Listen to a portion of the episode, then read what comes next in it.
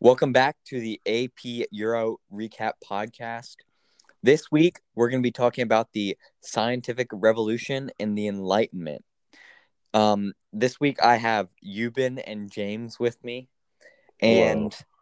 let's just dive right into it.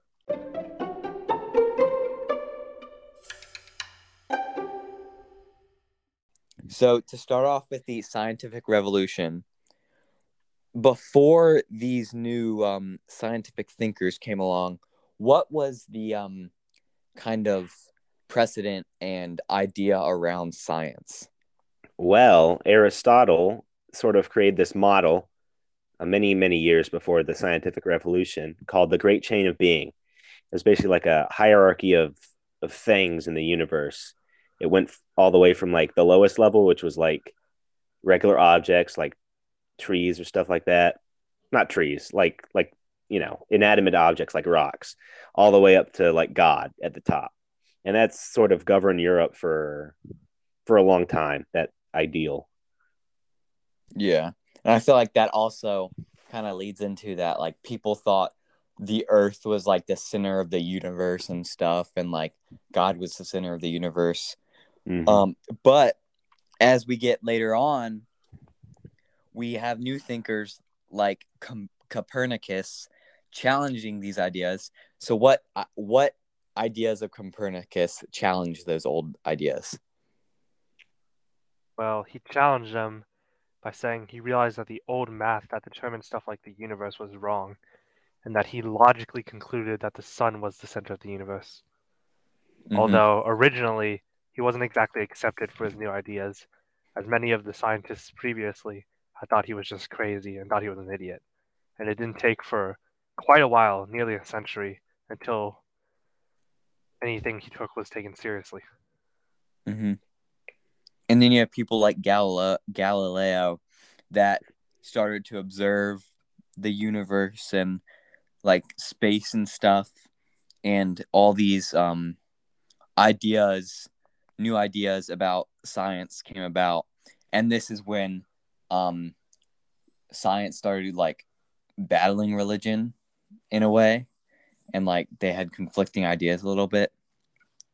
So in the medical world, people thought that sickness came from the four humors, um, which I don't exactly understand exactly what the humors are, which I think that's the point that you don't really understand them. They didn't either. But people started thinking that there was another reason besides these four, whatever they are. And um, yeah. So anything else on the scientific revolution? Well, there's also advances in astronomy, That's right. and and that includes the fact that the Earth, the way the Earth moves compared to other planets in the solar system, and it was discovered that the planets move in ellipses rather than circles, and they were affected by some force from the sun. And Mm. people realized that the closer you were to the sun, the more the planet moved. Mm. And that's probably why they were able to figure out that the sun was the center of the universe or Oh, the yeah. center of the solar system, you should say, or I should say, whatever. Um, and it's important to note that there were two main bodies that were kind of funding and spearheading this research, the English Royal Society and the French Royal Society.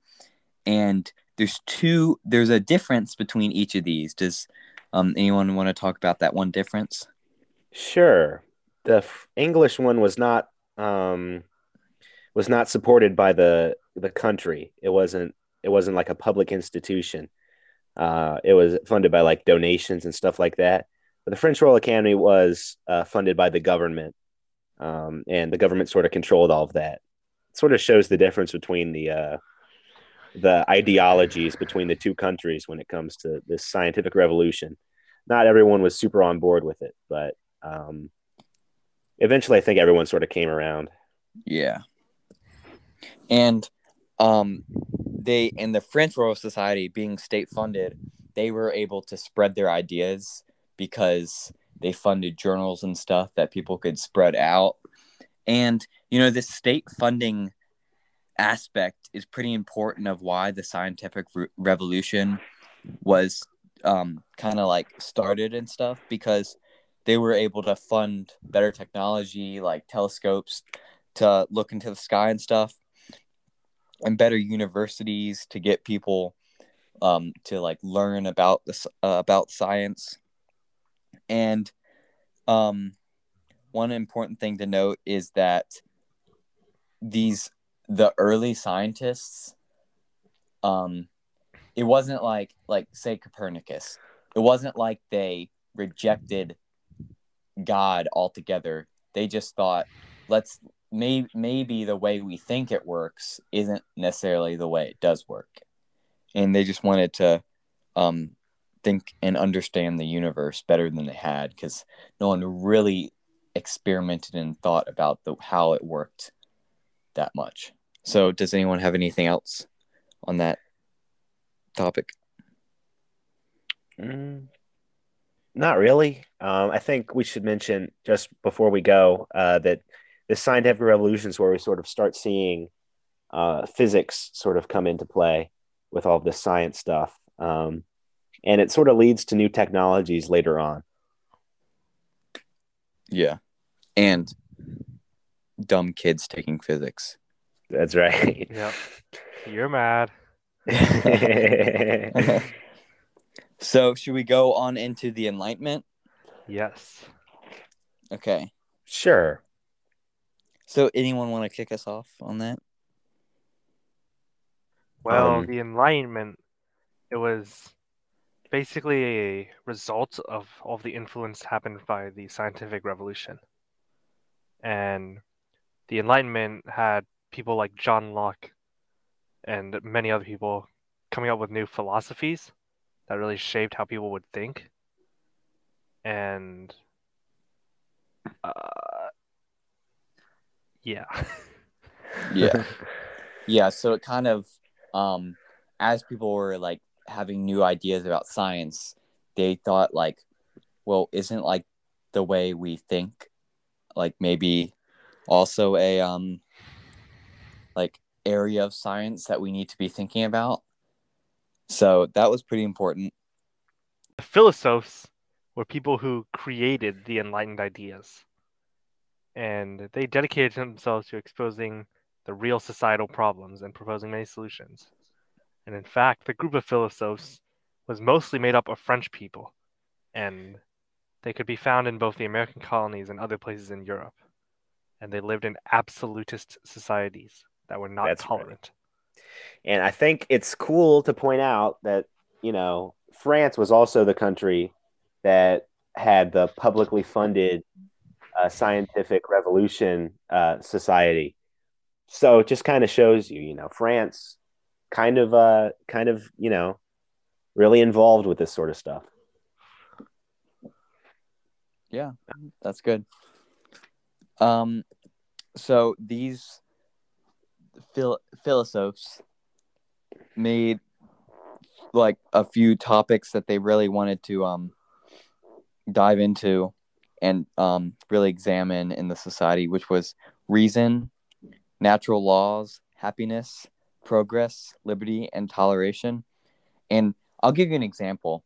You'll see that one of the podcasts, um, I don't know if it'll be it'll be after this. I'll submit it after, but that we did for class was a um, debate between a scientific revolution person and an enlightenment person, and I had Immanuel Kant, and he was very into the reason part, like the way we think and should be based on our ethics, and like we really need to the way we think should be um, really based on like good works, and he was like saying that, well, if when you decide to do something, you should think, well, um, do I want to live in a world where what I'm doing, everyone is doing? So, like, if I'm stealing something, do I want to live in a world where where everyone is stealing something? And it's like, well, I don't, so maybe I shouldn't do that.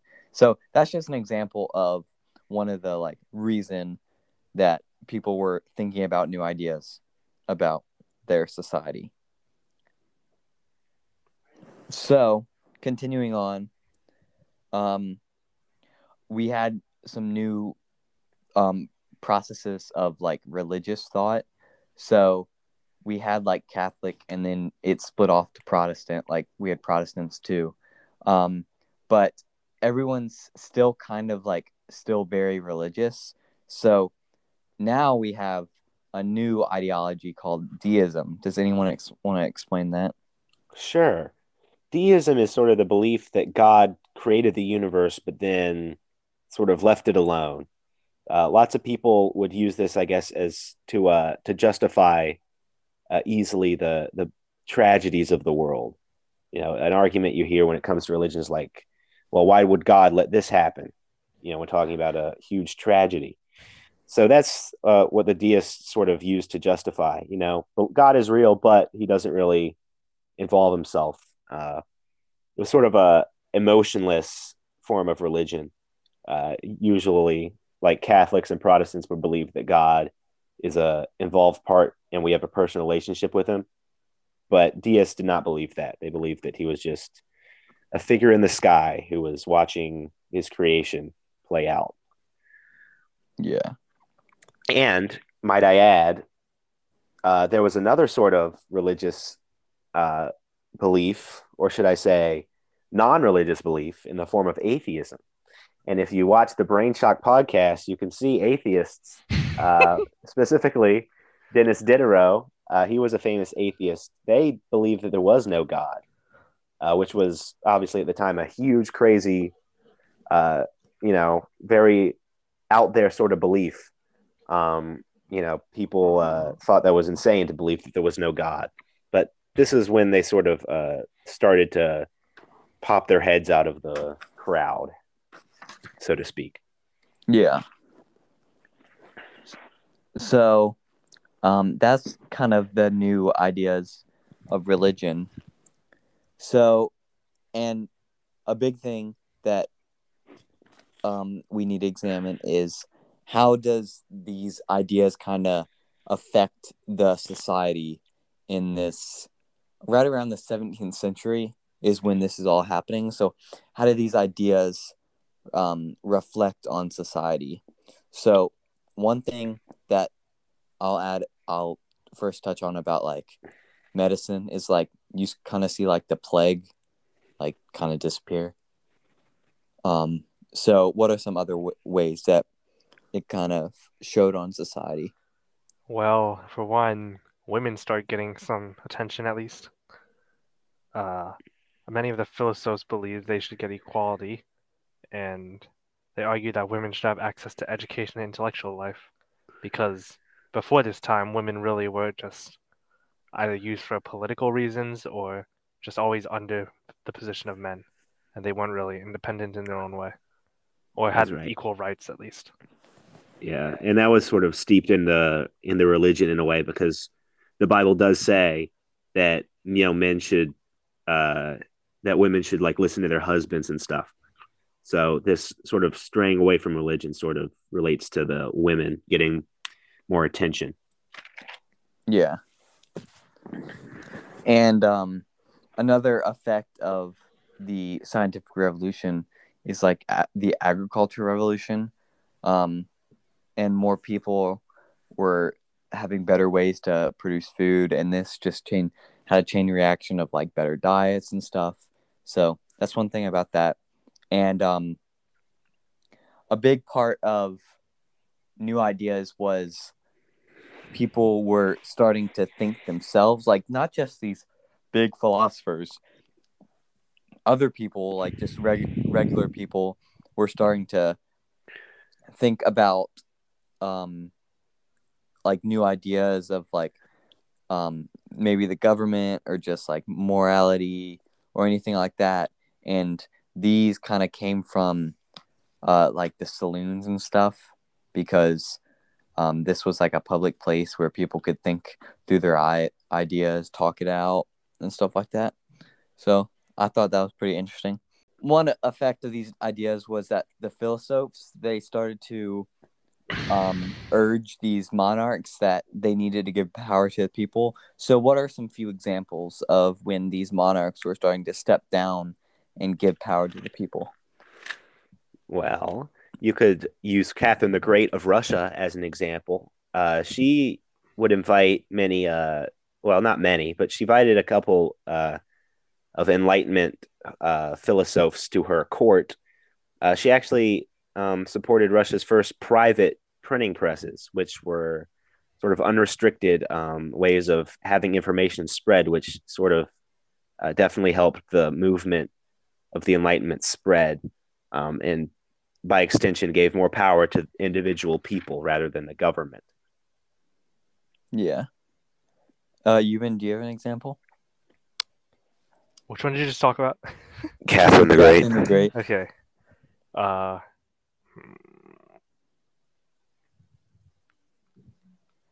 Use Frederick. Frederick. Okay. Yeah. So you got Frederick the Great from Prussia, and he was uh, wait, he supported scientific agriculture. He prepared a unified national code of law, and he also abolished the use of torture, except for treason and murder, so only in extreme cases. And he encouraged Huguenots and Jews to immigrate to Prussia, and he had a relationship with Junkers, who were nobles with land. And he was a firm believer in social order, and he strengthened the Junkers' privileges. That's right. But he was also considered himself a servant of the state. You know, he wasn't totally with that Enlightenment stuff, but he did try to give more power to people. Yeah. And then we have other monarchs like Joseph II who would do kind of little like helpful things for the people like he abolished the um robot or which was the like forced labor system. So kind of like helping the people out. That's a few examples of how monarchs were influenced by the enlightenment ideas. So i think that's it for this week. That was a short um podcast but uh I think we kind of delivered the main ideas about the Enlightenment and the scientific revolution. So I hope that uh, y'all have had a good Thanksgiving week because this is Friday after Thanksgiving. So, oh yeah. Any, anybody have anything else? Um, be sure to watch the Brain Shock podcast. Okay. It's remember uh, free. Use promo code ENLIGHTN Light to get a free 720 no, a free month of YouTube Premium. That's right. Wow. That's, That's right. that's a little ambitious. Sponsored by Dollar Shave Club. That's amen to that, brother. Uh, I want to leave everybody off by saying, uh, love you. Have a happy be sure to do your homework because you don't want to do it on Sunday night, guys. Make sure to not do that. Yes. Very thank important. you, James. Amen. We'll see you next week. Goodbye, everybody. Bye.